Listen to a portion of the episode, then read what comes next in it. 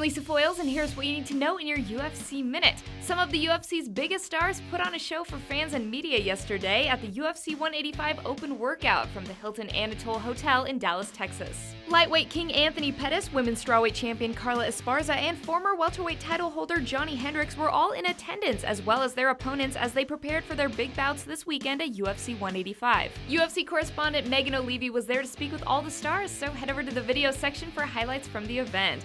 And while you're there, be sure to check out some of the new UFC 185 geared content. UFC Embedded is back following Pettis, Dos Anjos, Hendricks, and Brown. The Gracie brothers look back at Pettis' submission victory over Benson Henderson in a new edition of Gracie Breakdown, and Brown reveals what motivates him inside and outside the octagon in Why I Fight. All these videos plus much more can be found in the videos section. And that's it for today. I'll see you tomorrow for another installment of the UFC Minute.